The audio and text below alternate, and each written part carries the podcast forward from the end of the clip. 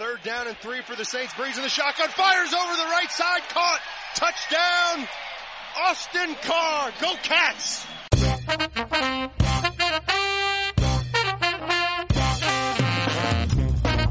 Hey there, we're the Westlaw Pirates and welcome to the show.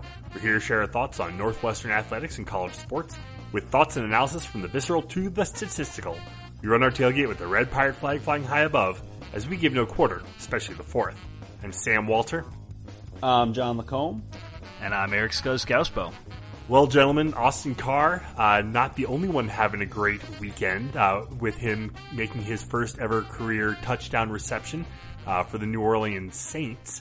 Um, good for him. It's been awesome to watch him throughout the season, and you know, as, as he now is on the scoreboard, um, we can turn our attention to other great things that happened this weekend as far as the cats are hats, concerned. Turn our turn our attention to hats. Yeah, that's right. That's right. Um, it's it's Hat Week, and uh, coming off a nice road win up in the frozen tundra of Minnesota. Scuzz, have you thought out yet? Yeah, actually, it wasn't too bad. Um, when I woke up on Saturday morning, it was 20 degrees, snowing, and cloudy. And I thought, oh no. And then by 11 o'clock, as the game was starting, the sun had started to poke through. We were on the right side of the stadium, meaning we were in the sun. There were people that sat the entire game in the shade on the home sideline. Oh, I don't I don't know why. There were good seats still available. Like y'all should have moved around. It was uh, it was quite comfortable. No, my dad and I were pretty happy. Um, well, he wasn't so happy. Right, I was gonna but, say. Uh, yeah, but you know, I th- there's because we're talking about the weather. I want to start right off the top with um, what I thought was was a a funny, entertaining, and yet pretty meaningful thing that we all saw on Twitter, and that was the entire offense warming up on the field shirtless before the game. At I believe the the measurement was 22 degrees Fahrenheit, and I I bring it up because. As listeners know, I go to this game every year, regardless of the city, uh, to get together with my dad, uh, who lives within walking distance of, of the Gophers Stadium, I should mention, in Minneapolis. And two years ago in Minnesota, it was probably a couple degrees colder, definitely not sunny, um, just a miserable day, and the and it and it really looked like it took the Cats um, on the chin mentally. Like they they just looked despondent and slow and cold the whole game. Every time they got hit by Minnesota, you could just like you just saw them shying away from contact and just disinterested in the game as it went on. And I thought whether or not it actually had an impact, and there's no way to, to measure that or know know that that's true, but I thought going out there and, and practicing with no shirts on, A, embraced a little bit of levity going into this game that, for all intents and purposes, was meaningless. Um, albeit, you know, some bowl placement jockeying down the track, sure, but uh, nothing really to play for here. But it also, you know, showed some some mental acceptance of of the type of environment they were going to be in and embraced it and had some fun with it. And as a result, they looked real solid throughout the game. Um, and I, and some guy like Thor, I thought Thorson had his best game in weeks. Sure, and you know I think we can drill down on a couple of things, and I know you know right before the pod we were mentioning that. Um, Minnesota's at least their run defense looked pretty solid, and I think you know if you were to compare Isaiah Bowser's numbers, he got close to 100 yards, 88 yards, but it was certainly a rougher going than he'd have in previous weeks. Um, uh, but my whole theory about this game, and it sort of dovetails into what you were saying um, about the meaning of the game, is given that this game had no real concrete significance, although Fitz will tell you, and quite testily so, that this game meant a lot to them, and they were sick of people talking about how it didn't mean a lot to them. Um, th- really early on, except for really one moment right before the end of the first half, when Minnesota got a you know got a nice drive together and took the lead. Um, we immediately counterpunched after that, and with the exception of that one moment, we basically controlled this game the entire way. I firmly believe that there is a whole nother gear we could have gone to in this game if we would have needed to, and had we done that, we would have left Minnesota behind. Um, and part of that is Clayton Thorson only attempted 21 passes, only completed uh, completed 15, only missed six. We had five receivers with at least one big play reception. Bennett Skowronek had at least two.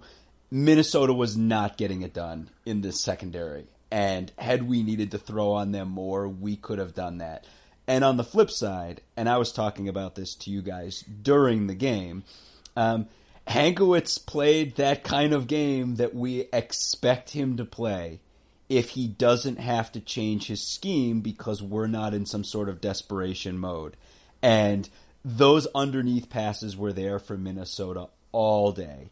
And really, um, some rushing yards were available for Mohamed Ibrahim, not Ibrahim, Ibrahim, we learned, um, during the game. And credit to that guy, I mean, he's a tank, but we never flooded the box and we never rolled our corners up, partly because, again, there were young guys. We were worried about getting beat over the top. But if we would have needed to, we could have applied more pressure up front.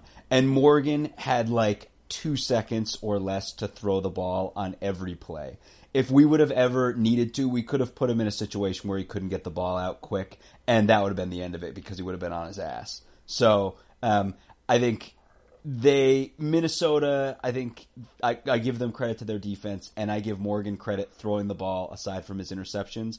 But I truly believe we played a lot of this game with one hand behind our back, and if we would have needed to take that other hand out, we would have been just fine. Yeah, they had they had a couple key drops. Uh, Rashod Bateman had two brutal drops for Minnesota in the first half, and they uh, yeah they struggled. I think I you know we really showed some dominance in the trenches. I thought that's where um, it was very evident. To your point, John, that we we could have gone farther, and it's because our O line did very very well. I mean, the fact that Thorson averaged 11 yards per uh, per attempt um, is really really telling and I know that there were, you know, there were some 35 yards of, uh, or 40, 40 yards of after the catch yardage from J.J. Jefferson. Skowronek added, you know, maybe 10 or 15 onto one of his catches. JJ's JJ's 30 yard stroll down the sideline. yeah, but but that that that ball traveled 30 yards in the air first. Oh, for um, sure. Like like I thought Thorson was attacking downfield better than he had all season. The other thing that's interesting to call out, I mean, we, you know, we didn't have a commanding lead after at the end of the half, but we were all feeling pretty good at halftime. Uh, just just the way this game was playing out. So in the first half, um, Ibrahim had averaged six point four uh, yards per uh, per carry, but he had one carry that went for thirty. Outside of that, he was relatively pedestrian. Um, averaged three point eight, only carried the ball ten times total in the half. And in the second half, that that that dropped. He only carried it nine times and averaged three. So I thought our D did a pretty good job containing. We struggled with the read option a little bit, um, even though Morgan was never really a, a, a, great threat to run. But Bowser, it was a tale of two halves for Bowser. In the first half, he averaged 4.2 yards per carry. He was really he was really running strong. Never tackled for a loss. In the second half, there were a lot of obvious you know, just dive running plays that Minnesota sold out against, and and his average dropped way way down. But and that I mean, I don't know how you guys felt. I had no doubts coming out of halftime that the Cats had this game in hand. We we had the matchups that we wanted. Morgan was, you know, moving the ball and getting some yardage, but not able to take advantage of our secondary the way we may have feared. Yeah, and you know, I, I really felt that like you said, the game was in. We had the game under control. Um, you know, Morgan with the two interceptions, uh, Nate Hall with a couple beautiful picks. Um, it's going to be a travesty that we don't get him in the first half of the Illinois game. But uh, uh we we let him Nate. let him rest. We, we ain't yeah. seeing Nate next week. oh, you know, we'll see him in the second half. It's senior day. Oh, that's a good point. You know, Fitz isn't going to let a senior not play. Yeah. Um, Fair but you know the the fact that they, like they were able to move the ball somewhat, and then when we needed to stiffen up, when we needed to shut it down, we did. At that, you know, like you said, it felt under control, and you know, at, at no point was I like, oh, it seems like something's shifted, something's, you know, they they figured something out. because they, they never re- really did. Yeah, and and I mean, so you know, Scuzz said alluded to it, but from 11 minutes into the third quarter onward, um, or at the 11 minute mark in the third quarter on, we were up 21 7, and the game was never in doubt from any point beyond there. And, you know, so, it, you know, however many times we wanted to stuff Isaiah Bowser into the line, whatever, it was just clock and defense. But in the first half, you know, they, I, you know, I texted you guys, they definitely had watched that Duke tape. And Duke, you know, when they're cooking, Daniel Jones is better at it than anybody. Just get the ball in your hands and get it out. Quick slants or whatever. Um, but the thing is, Morgan wasn't locating, and his receivers, Bateman in particular, had a case of the dropsies. And both of those things just scream just bend, bend, bend, bend, bend, and wait for him to screw up the first pick was just a weird a weird one, but the second pick was a classic Mike Hankwitz fishing expedition. That was Nate Hall in the deep flat back there. Um, like he's not supposed to be there. Like that's That was- the like that's That was beautiful. I was I was Right. preaching that to all the Gopher people around me. Um, Right. I mean, that's that's just we're dropping him back there because Morgan isn't doesn't see him, and Morgan's going to feed it to him. And and Hankwitz has had so many of those great moments over his tenure at Northwestern. He's really good at reading the tea leaves and knowing when to do that, whether it's Gaz or Hall or who or whoever. And Tanner just had a you know a little bit of location problem a little bit. His receivers didn't give him help with the drops. It was cold, but again, the pocket was just collapsing. Um, we had four sacks, could have had more, and again, four sacks. That was just four sacks off of base off of base rush. Um, if we would have ever needed to bring five or whatever, he would have just been running for his dear life. They their offensive line was not up to the task, and again, a lot of those yards were on those quick slants where, yeah, you're like you're thinking, look, we're playing a bunch of reserve corners out there uh, and one reserve safety. Just don't just don't give up a big play. Let them march, and we'll just see what happens. And especially early on, Hankwitz is like, "Look, this kid just wants to keep throwing interceptions to us. Then he can keep gobbling up yards." If it would have been a tight game late, we would have pressed them. And if we would have pressed them, he would have gotten lit up. Because Gaz and, you know, Jordan Thompson, Samdup, those guys were wreaking havoc back there. Goins, I thought Yeah. Goins had a really good game. Mhm. Yep.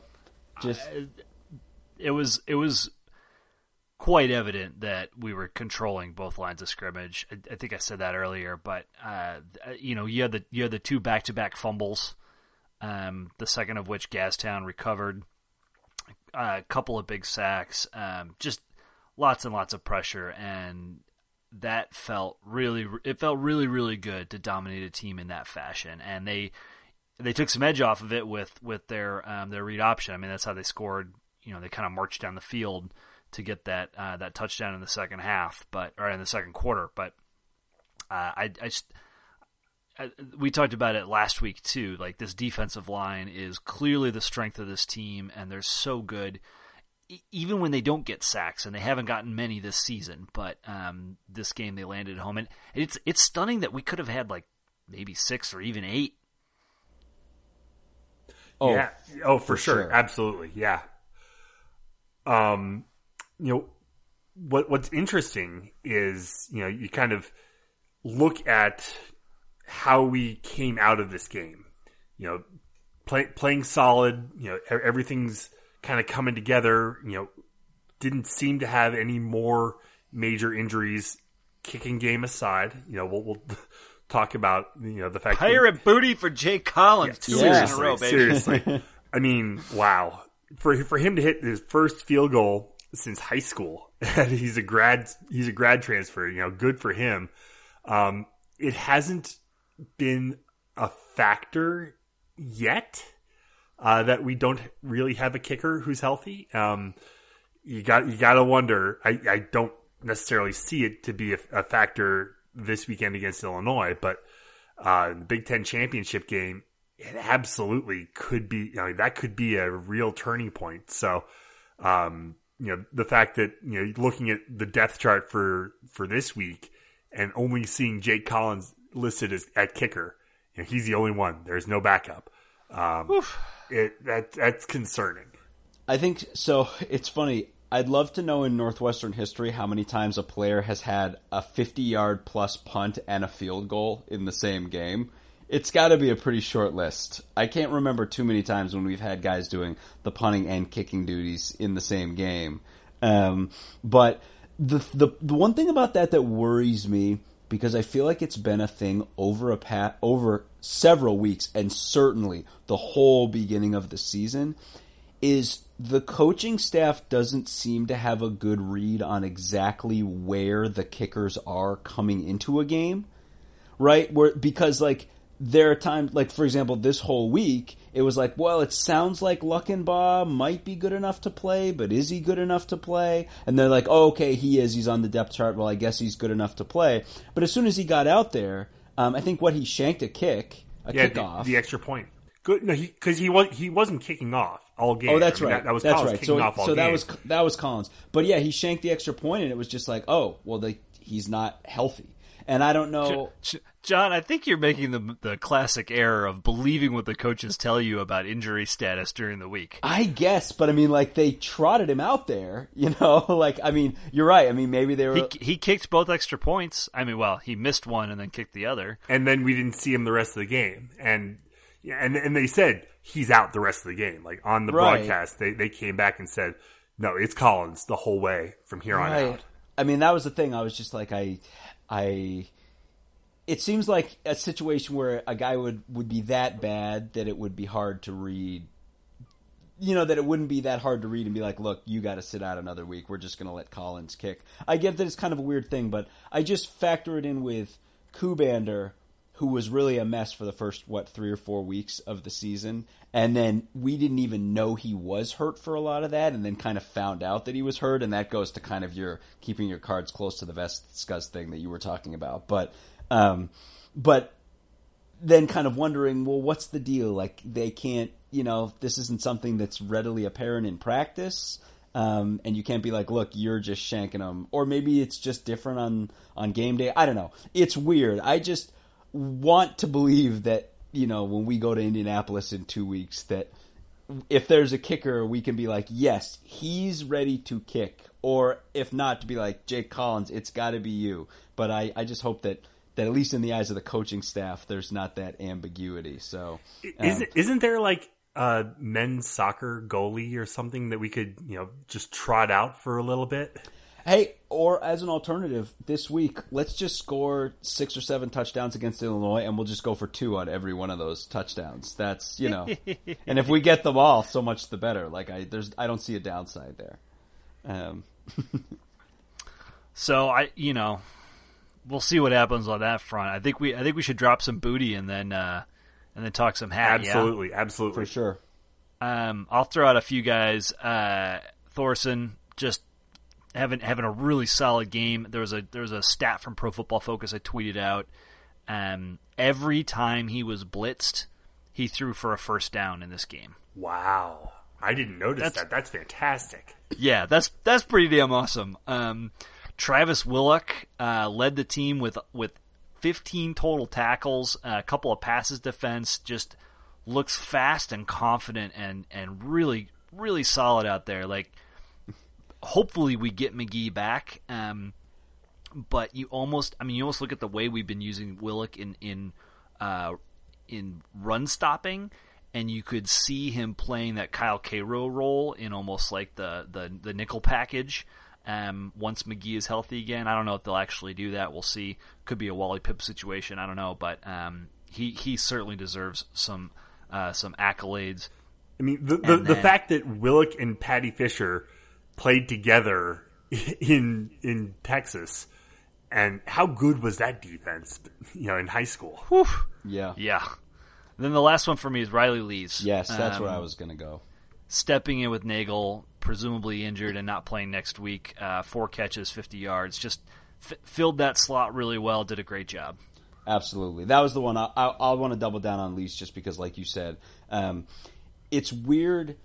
I think the way that our wide receiver position groups are set up. Um, Nagel normally mans that one spot and mans it for almost the entire game, and Lee's catches so few balls normally because he's the backup in that position. But man, yeah, he just totally stepped up, and you come away being like, well, these guys certainly look like a like for like switch, so it makes you feel better. Obviously, we want Nagel back, but it does. It is very comforting. Um, Did we ever get word on? depth? Did we ever get word on uh, what happened with Nagel? I don't know. It certainly didn't look good though. Um, I mean, I watched him get rolled up on. I know his, he was rolled up on his leg, um, and saw it when it happened. It just happened at the end of a play. And then I, you know, he was really mad on the sidelines because he knew he was not going to be able to go back in. And I think that was something, not something trainers were telling him. That was something he was seeing for himself because he was trying to make a go of it on the sideline and he knew that he couldn't. Um, beyond that, we don't really know. And and again, to Scuzz's earlier point, we ain't gonna find out either. nope. Well, it's I mean it's another senior, right? Who we might not see uh, next week. right? I here's hoping he's able to get out there. Um, I know it how much this game means for these guys, and I know they all want to put it on Illinois, as do we all. So, so as we pivot, um, I do want to, to kind of go back to that uh, that targeting call, and you know, watching it back on on replay, it is just baffling how that could be considered targeting. It's a guy trying to protect his bum shoulder by rolling into the tackle. I just it's so dumb. And his head hit the other dude's head. Barely, yeah. Yeah. Yeah, and it's it's there's and we've we've talked about this a lot over the last three or four years, however long targeting's been in place, and there's just different grades of target. I mean, it's almost like face mask penalties at this point, right? Great like grades of targeting, like the grade if Mohamed Ibrahim had been the one carrying the ball on that play versus Tanner Morgan. Yeah, like uh, well, and then there's letter of the law, and there's actual like what what types of hits are you trying to to get out of the game, and like you're like you're never gonna keep guys from knocking heads in football, and I just I don't think you should penalize it every time two guys' heads come together, even if it is you know even if it is bad. Uh, I mean, if you're going to play it that way, you got to penalize the offensive player too. I don't know, like, it, but it's it's brutal and it sucks. And thank goodness it does not matter for next week. Um, So- yes, it's a bummer for Nate, but for the team, for for all the goals we have in front of us, it, it has zero bearing, which uh, is nice relative to some targeting calls that have hurt us in the past. Sure. Um, and so I, I made the point uh, on Twitter, and I just kind of was throwing it out there because you know you you look at um, the targeting call uh, for the LSU play, the LSU defender who had to miss the first half of the Alabama game on on a similar questionable uh, targeting call.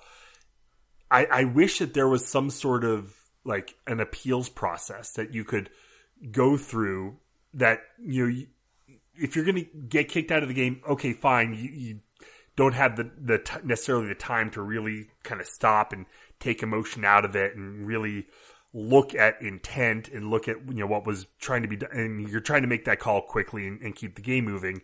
I get that you're going to toss him out. It's BS, but okay.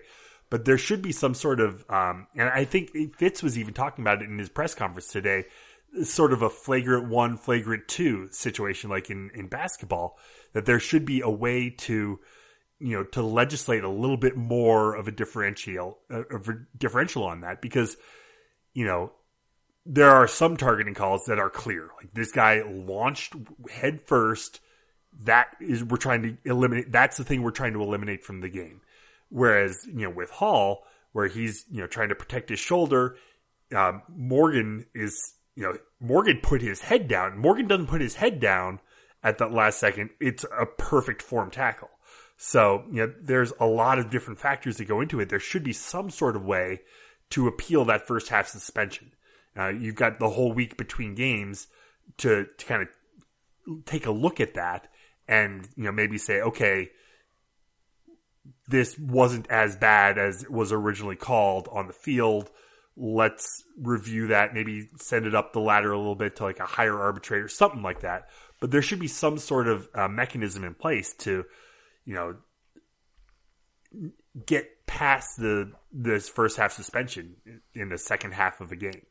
Uh, Hey, we can hope. I I agree. I mean, I, I totally agree in theory. My flip side in this particular case is Nate Hall should not have been in the game at the time that he made that. I play. totally agree. and he put himself back into the game and he was already well banged up at that point and is a total warrior and was like i'm getting back out there i really wish that someone would have been like no go put some ice on that shoulder you've done enough today champion and then so that part of me is like i'm glad he has to sit for the first half because I kind of want him to be sitting for next game anyway. I want, you know, obviously, right, it's senior day. You want him to be out there. But I kind of feel like this is a happy medium where he at least gets one half less wear and tear on that shoulder and still gets to get out uh, and be a part of, you know, hat day. So, um, yes, I totally agree with everything you said, Sammy, but I am glad that, that the end effect is making Nate Hall uh, take a few plays off. So let's talk about this weekend's game. Um, Illinois coming off a absolute curb stomping oh my goodness! at the hands you think of I Iowa. was pissed about how last week went? A little bit, a little bit, yeah. Oh, they took it out on the Lovie's boys. I so here's the thing.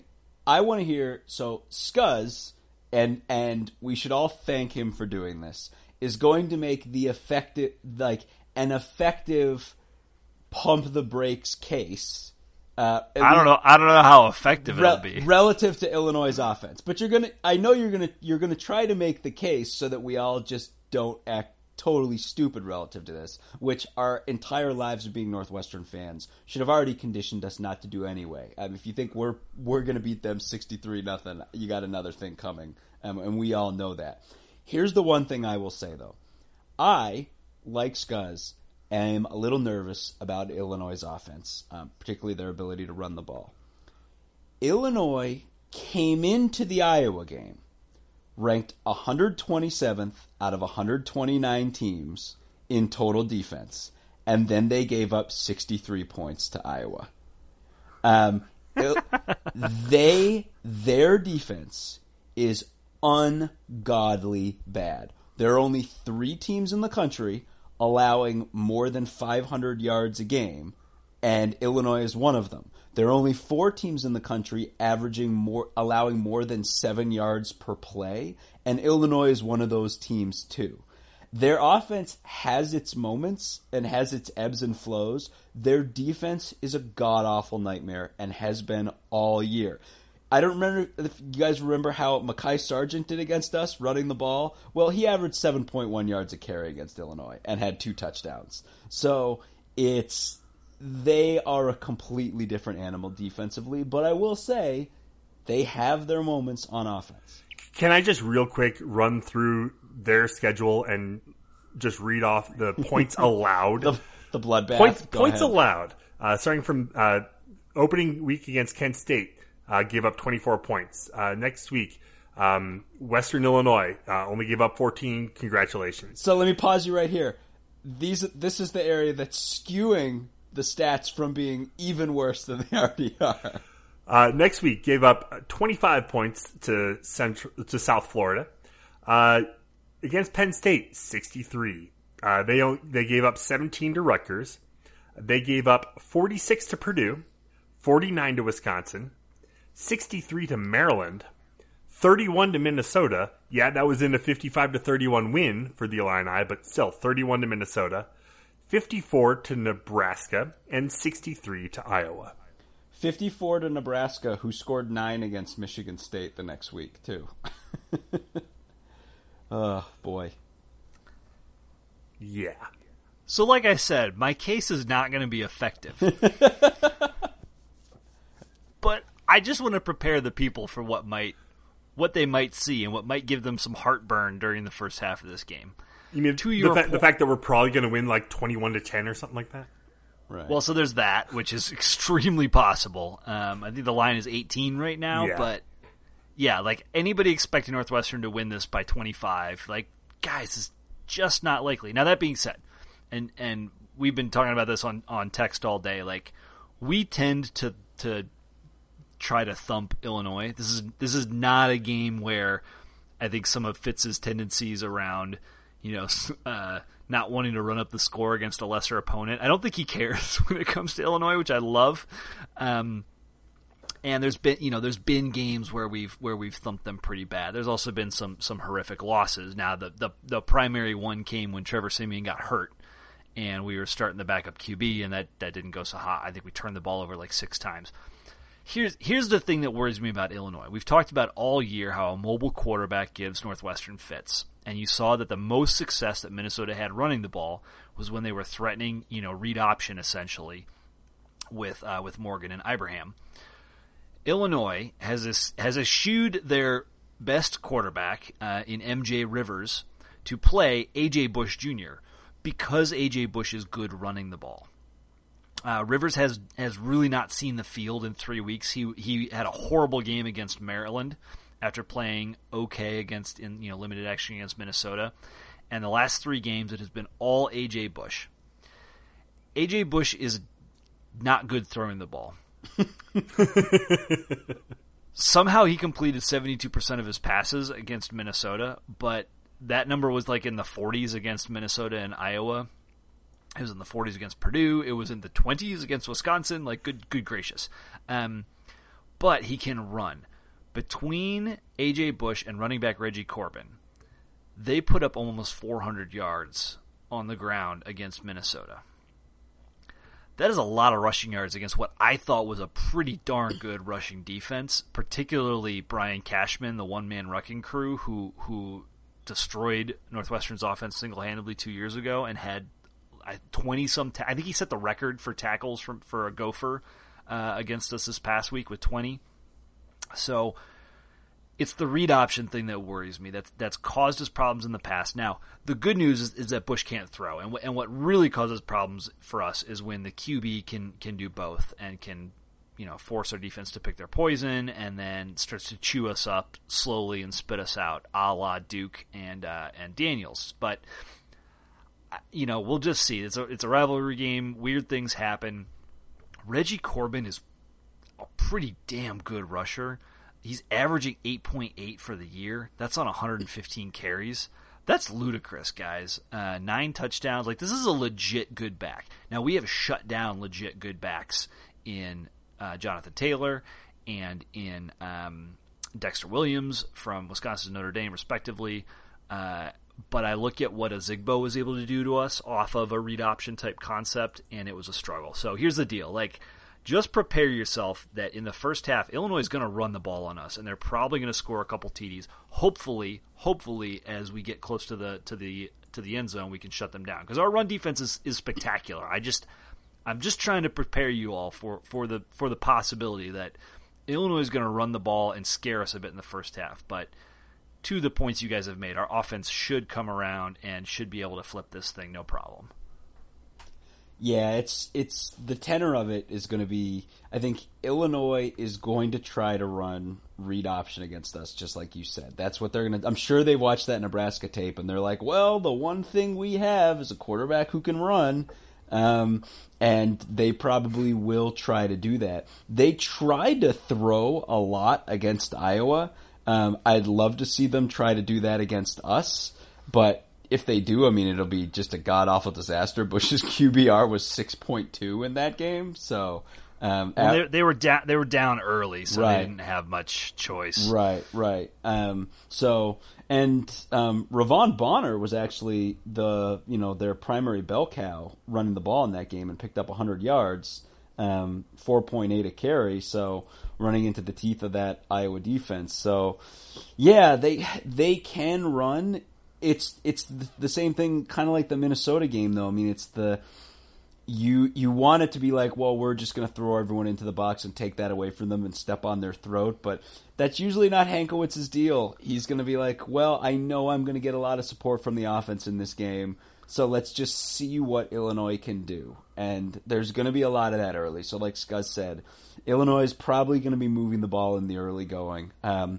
if Illinois is turning the ball over in the early going, this game's going to be over almost immediately because that will take away any wiggle room they have whatsoever. Um, and if, if, Illinois has to pass in this game, um, they're just going to be done.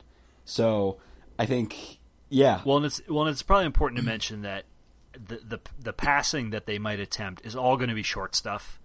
Right. Um, th- that's where you know like a Daniel Jones really hurt us. I think I called him Daniels earlier, where Daniel Jones from Duke really hurt us because he can run, he's accurate, but he also will attack downfield, um, which is something I've harped on about QB play for for years now, and.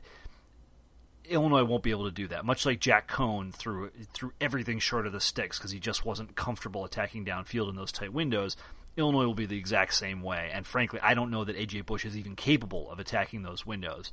Um, so this is very much a keep everything in front of us game from the defensive side, and, and there's no reason to think that we can't do it. It just it's going to give everybody heart palpitations during the first half, and especially if our offense starts slow in in the McCallian way that it often does. And to re- and to remember back to you know what we talked about in the offense, you know with with Illinois' defense in the summer and everything some of their best players, they have you know a couple defensive ends who will get after the quarterback who weigh like 210 pounds each. Um, they don't have defensive tackles that are strong. They have one half decent linebacker. They want to play this Tampa 2 rangy scheme. Um, and they just have guys who aren't strong and can get pushed around at the point of attack. And Iowa rolled up, you know, Iowa had two backs um, one ran ran for 121, one ran for 67. They averaged 5.5 yards rushing as a team.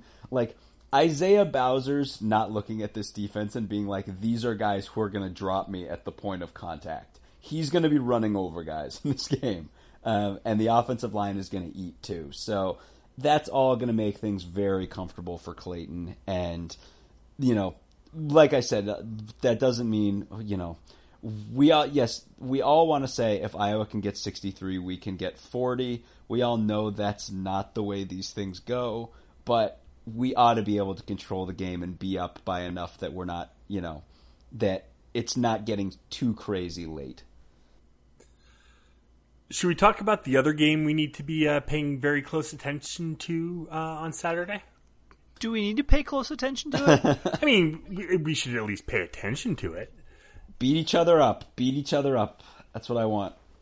Yeah, I, I, I well, you're obviously referring to, to the game between Ohio State and Michigan. Yeah, that, that take take us in, Sammy, and, and we'll. I think we have some interesting takes. Yeah, no, a lot I, of people have a lot of people have asked us our opinion on who we want to play. Yeah, and I, I don't think that you know it, it, matters one way or the. I mean, obviously it matters one way or the other. I, I think we've got you know we've shown that we can hang with Michigan, and just the way Ohio State's been playing lately, you know, they are very, very beatable. Uh, not very, very beatable, but they are beatable. Um, as, as, Maryland really came inches away from doing. Um, you know, ah, what a heartbreaking way to lose a game. But um, you know, I, I, I'm more interested in like who comes out of that game playing better. Um, you know, obviously, you, we're going to see the winner. And, you know, we want whoever comes out of that to be as beat up as possible. The biggest thing for me um, that I'll be curious about is the status of Chase Winovich because he was our human nightmare when we played them. Um, apparently, he has some sort of upper body injury. Knowing everything I know about Chase Winovich, upper body injury means his legs work, which means he's going to be playing. um, if that, like, you know, if his upper body injury up into and including he's missing one of his arms, he'll still be out there wreaking havoc. So, um, but he was kind of banged up. But I will be curious to see kind of what his status is in the game. but you know, everything we've been led to believe this season, and I know with this game we have to throw everything out Michigan should just be the thoroughly better team here. And I, you know, based on everything we've seen, of course, it may all play out in a totally different way, and Haskins may have yet another big day throwing the ball, and they may be in it. But for all this talk about Ohio State's defense is bad, um, but they bail, bail themselves out with this high flying offense. This is a team that scored 27 points against Penn State, 30 points against Minnesota, 36 points against Nebraska, and 26 points against Michigan State. Um, when they play bad defenses, that they that offense didn't score 26 points against Michigan State. Let's just be clear. yeah, that. right, exactly, right. And it's like so they their offense certainly is the more consistent unit, both units are loaded with talent. I think it's so funny that Maryland was just tearing Ohio State apart, and people say stuff like, "Oh, if they only had Nick Bosa," like they don't still have twenty five star guys in that defense. They just play like crap. Like they're the whole team just exudes this.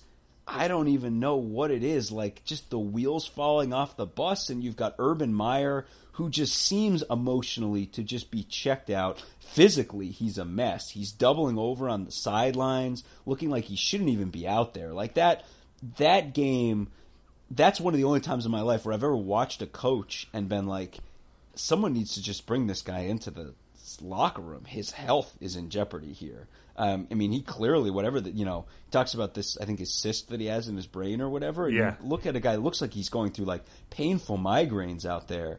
Um, so when you factor that in and everything else that's happened this season, we don't need to relitigate all of that. But um, it's just a team that is just a hot mess. It's a team loaded with talent that, especially on defense, is just running around with their heads cut off. And to Michigan's credit, that is not Michigan. Especially on defense, Michigan just locks it down back there. And um, and Michigan's offense, we know, is capable of finding another gear. They don't always find it, but man, if if Shea Patterson and company, if they show up, and Ohio State's not, you know, and Ohio State's not playing at close to their peak potential, which why should we believe they suddenly will be? Um, I just see Michigan could just put it on them. I mean, we should believe that they will be because it's it's Ohio State, Michigan, Right, and- right. That's and, the flip that- side. That's what happens in this game, unless one team has a really big problem at quarterback and or head coach. Like this game has been close virtually every year, unless there's a huge discrepancy at, at one of those positions. And I, the way Ohio State has played this season, their their offense is electric, and they're going up against maybe maybe the best defense of the country outside of Alabama. Um, but the, like the talent is ludicrous, and I kind of refuse to say I want to see one team versus the other. I think both have their merits. John, you kind of outlined a case for Ohio State.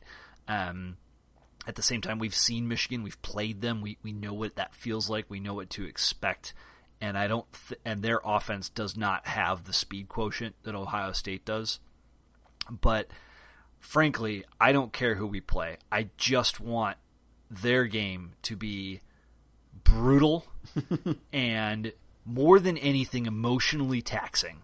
I want the lead to change in the very last play and the very last second. Just like and and and exceedingly extreme emotional high for whoever wins that game. And would it make me a horrible person to root for a lot of targeting penalties? yeah, right. in the second half.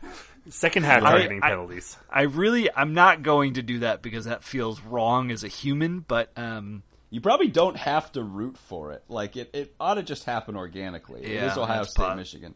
Well, I don't know. Have you have you watched a lot of SEC football, John? Because when I watch SEC football, I see a hell of a lot of targeting penalties not get called. Yeah, Um, sorry, that's a that's a soapbox that I don't need to stand up on right now. But point being, like I, I just want this game to be exceedingly difficult for these teams, and not even that they come out beat up, but just like mental exhaustion and feeling like we did it, we overcame that team, we're headed to the playoff, and then Northwestern punches them in the mouth next week. And, and that's Yeah. that's the want. thing. I mean, I, regardless of who comes out, you, just the way that Northwestern is is considered, right? I mean, it's like I, for either team, that, it's going to be it's going to be a non-conference letdown. record.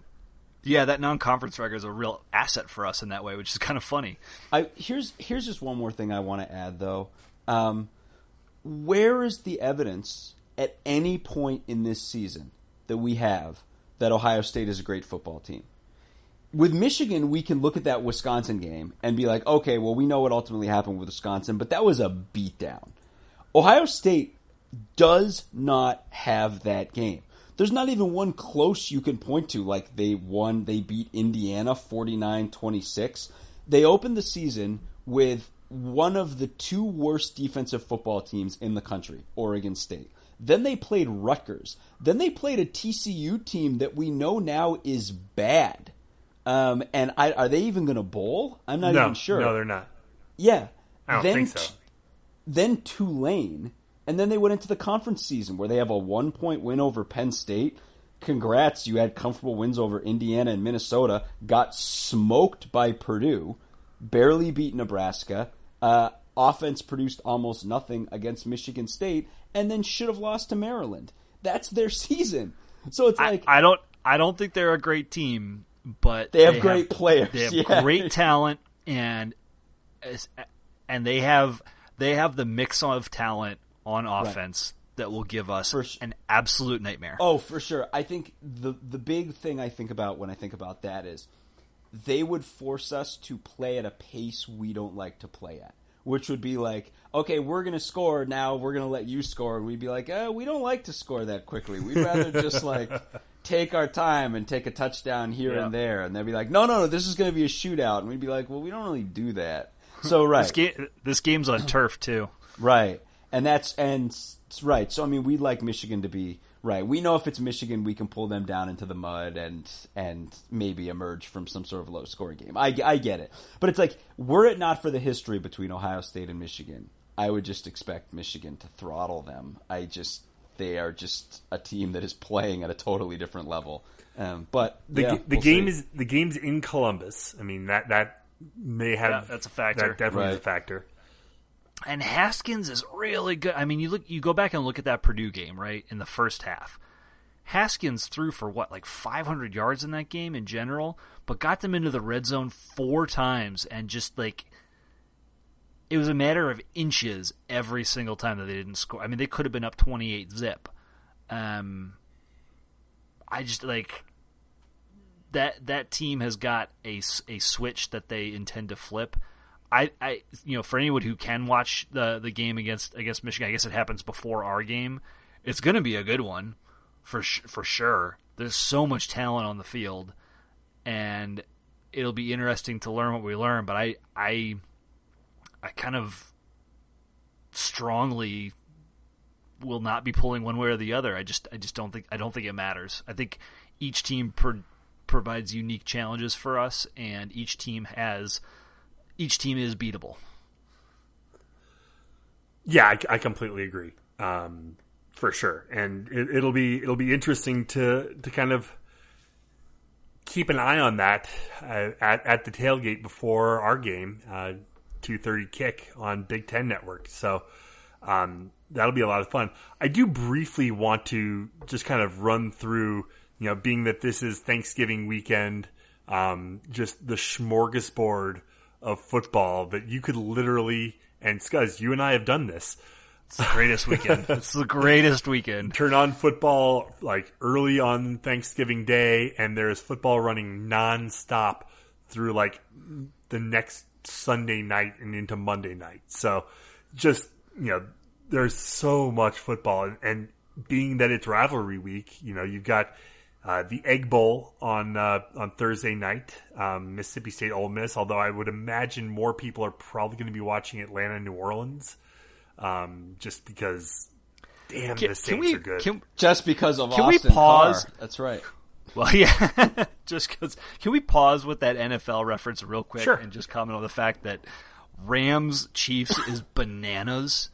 Um, it, I mean, it's it's happening right now, and I feel like to not acknowledge it is to ignore like the 800 pound gorilla in the room. The score at this point, with uh, what like seven minutes left in the game, is 47 to 44 Whoa! What? both teams have like multiple defensive touchdowns, which is these are not good defensive teams. Um, Todd Gurley has been virtually totally shut down from the Ram on uh, on the Rams, and uh, and and after giving up, like after getting sacked for a, like strip sacked at the two yard line, fumbling, and uh, Kansas City running into the end zone. The Rams came back out down for the first time all you know since the first half and spent about 12 seconds scoring a touchdown to go back in the lead. These last nine, it's, there's nine minutes left. Nine minutes left in this game. It's going to end in the 60s for both teams. It's ludicrous I- and so much fun. This seems like a perfect segue into the fact that the Washington Redskins have signed Mark Sanchez to play quarterback, and you should expect the same kind of fireworks. And by uh, on Thanksgiving Day if Colt McCoy goes down, and by fireworks I of course mean butt fumble. Butt fumbles. Um, yeah. I I just the chance that suddenly, nearly di- just barely days from the event, the gods have suddenly presented the opportunity for butt fumble part deux on six you know six years after the initial event. It's descended out of the clouds. Um, I I'm not going to go down the rabbit hole of litigating the whole. For the love of God, if this doesn't prove Colin Kaepernick's collusion case, I don't know what does. But one thing I will say is Trevor Siemian about to get paid because look at the wasteland that is backup quarterbacks in the NFL when the starters go down. These teams are desperate for a competent backup, and Minnesota's going to have to pay to keep Siemian, and if they don't, someone else is going to pay. It is the right time to be a backup quarterback with an expiring rookie contract. So, yay to that. But Sam, I'll let you go back to the smorgasbord. No, I mean I, that that's part of it. You know, the NFL definitely is a part of the smorgasbord. And, You know, three NFL games on Thanksgiving. Um, was it Bears, Lions, uh, Redskins, Cowboys, and the aforementioned Saints and Falcons. Um, and then you got the Egg Bowl. If you're you know wanting to flip over at commercials, I don't have much to say about Mississippi State and Ole Miss because I have literally watched maybe five combined seconds of both teams all season. Um, Friday, you've got uh, Texas and Kansas.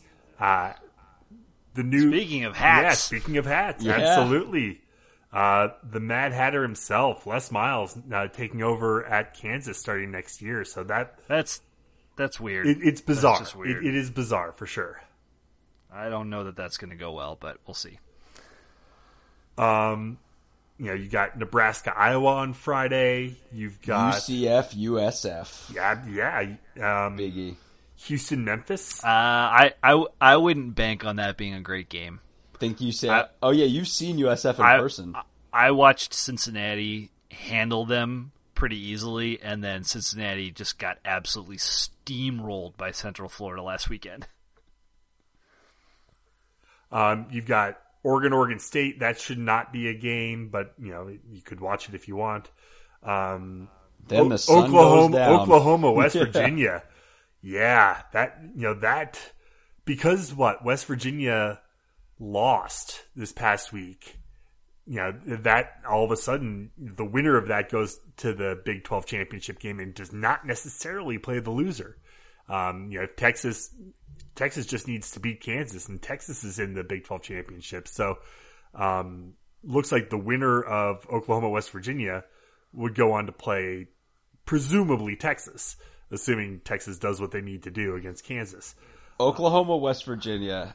What what what's the what's the uh, Rams Chiefs game at right now? Because I can guarantee Oklahoma, West Virginia is going to top it. There will be Yeah, no defense in that game. Will Grier and Kyler Murray are going to throw for 800 yards combined minimum in that game, and it's going to be phenomenal. Uh, speaking of massive amounts of yards through the air, you've also got the Apple Cup.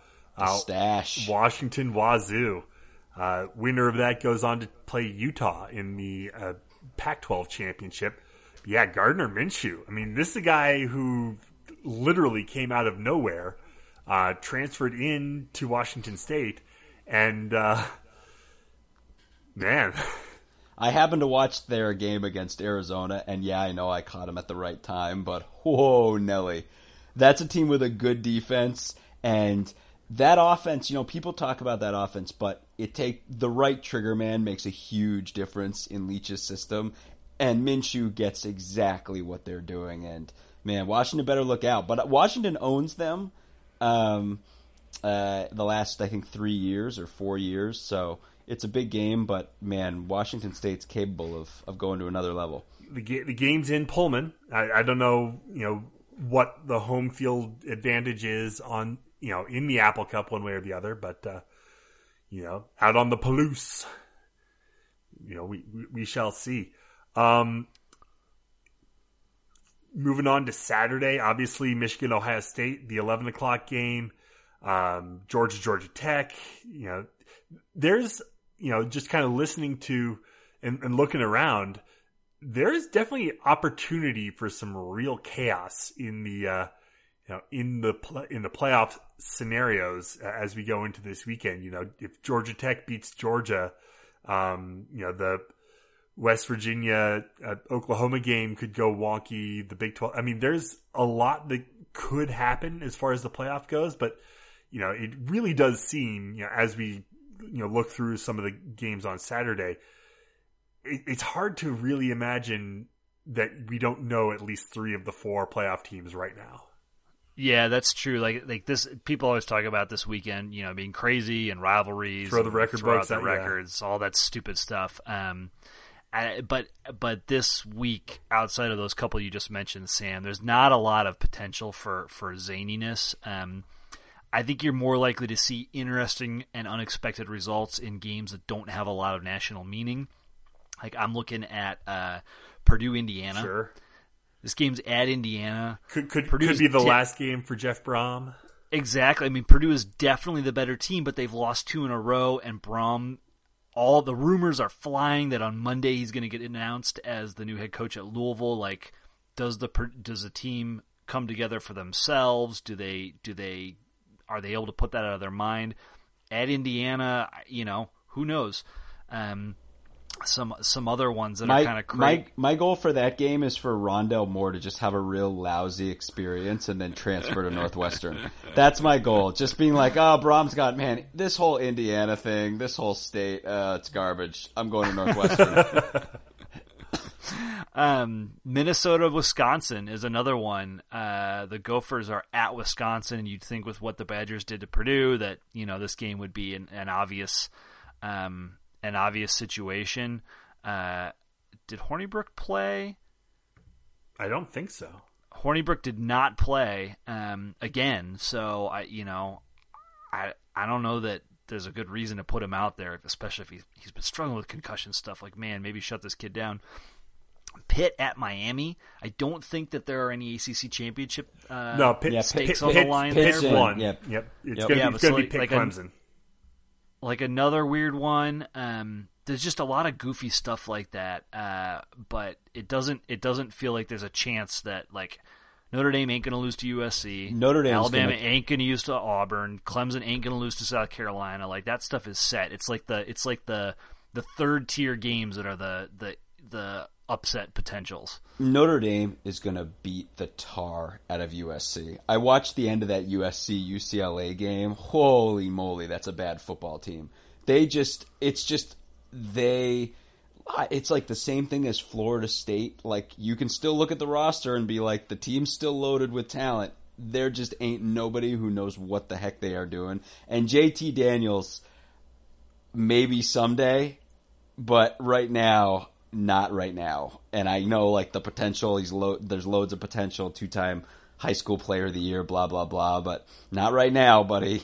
Um, and Notre Dame is that that is a well oiled machine at this point that is going to throttle them. Um, Well, and this is this is their big recruiting week where they go out there and they stay out there for like the coaching staff stays out in California for the week recruiting Oh, LA, etc. And is- like this, like this is the this is the stamp that they put on the front end of that week. I'm sure they've got a If- gajillion recruits coming to the game. Like And they're going to try to win by a hundred. and those recruits ain't going to USC. no, they and, and I, I don't mean I don't mean that just like in a figurative sense. USC's recruiting is as down as I've ever seen it right now, and that is how you know Clay Helton's going to get fired. They just Yeah. don't. They've they've lost it. They've lost control of the area and the program. And no, yeah, Notre Dame's just going to go in, throttle USC, and then start cherry picking recruits.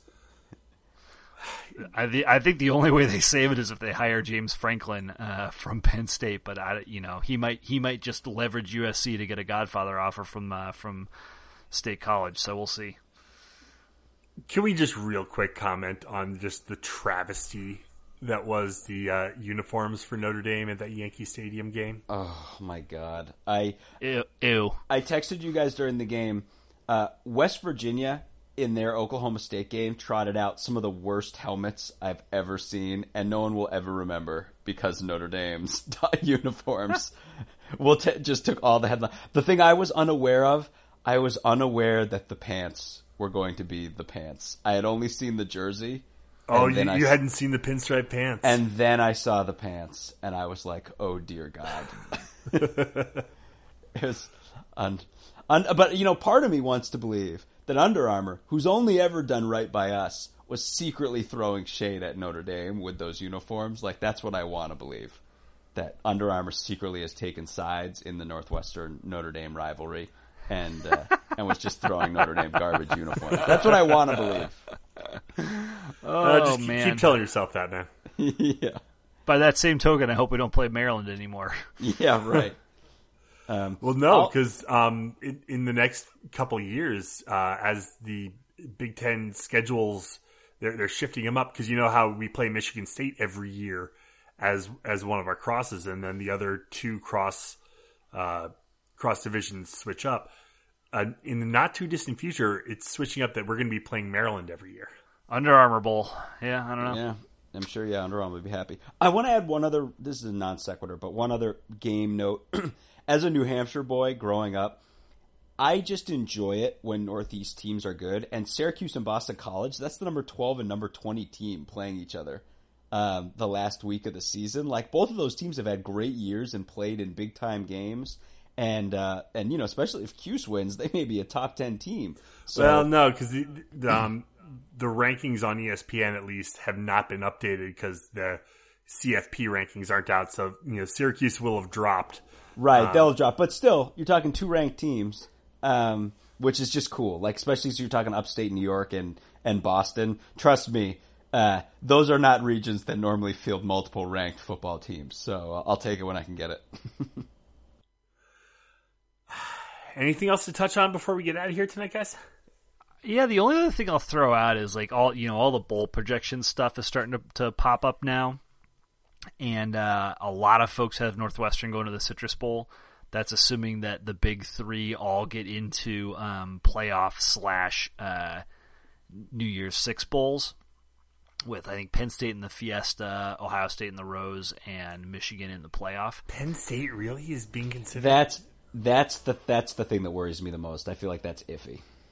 So, well, I don't. I mean, with that, I mean, we've talked about it ad nauseum. Right? Oh, not fan, that that not fan that, base. Not that the Bulls would lo- wouldn't love Penn State, just that there there may not be teams that are above them in the pecking order. Um, you know, I like right, like in a vacuum, right? No, I I know those fans will travel.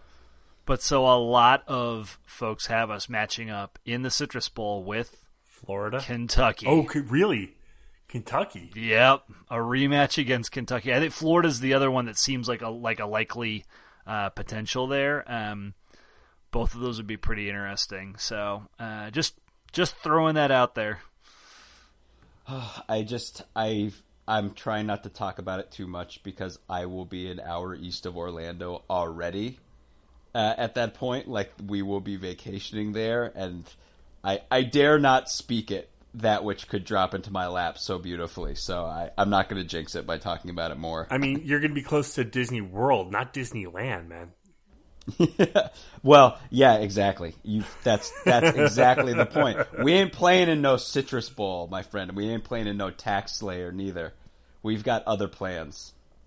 Got, always got to stop and smell the roses, my friend. That's right. Yeah, and let and let nobody interpret my reporting on other people's projections to be an indication of anything that I feel one way or the other about what happens over the next two weeks. Right. Fifty-one forty-seven, by the way, two two minutes and forty-seven seconds to play in this ass crazy NFL Well, game. let's get out of here so we can watch the end of this. Um, let's go ahead and leave it there for this week. Uh, head to our website, westlotpirates.com, where you can leave comments and questions. You can find us on Facebook, find us on Twitter at Westlot Pirates. Call our voicemail line, 847-231-2287. That's 847-231-CATS. And email the show, westlotpirates at gmail.com. Tune in next time as we give our visceral and statistical views on Northwestern athletics, and look for us in the west lot of Ryan Field flying the red pirate flag, because we give no quarter, especially the fourth. For John Lacombe and Eric Scasbo, I'm Sam Walter. Thanks so much for listening. We'll see you next time.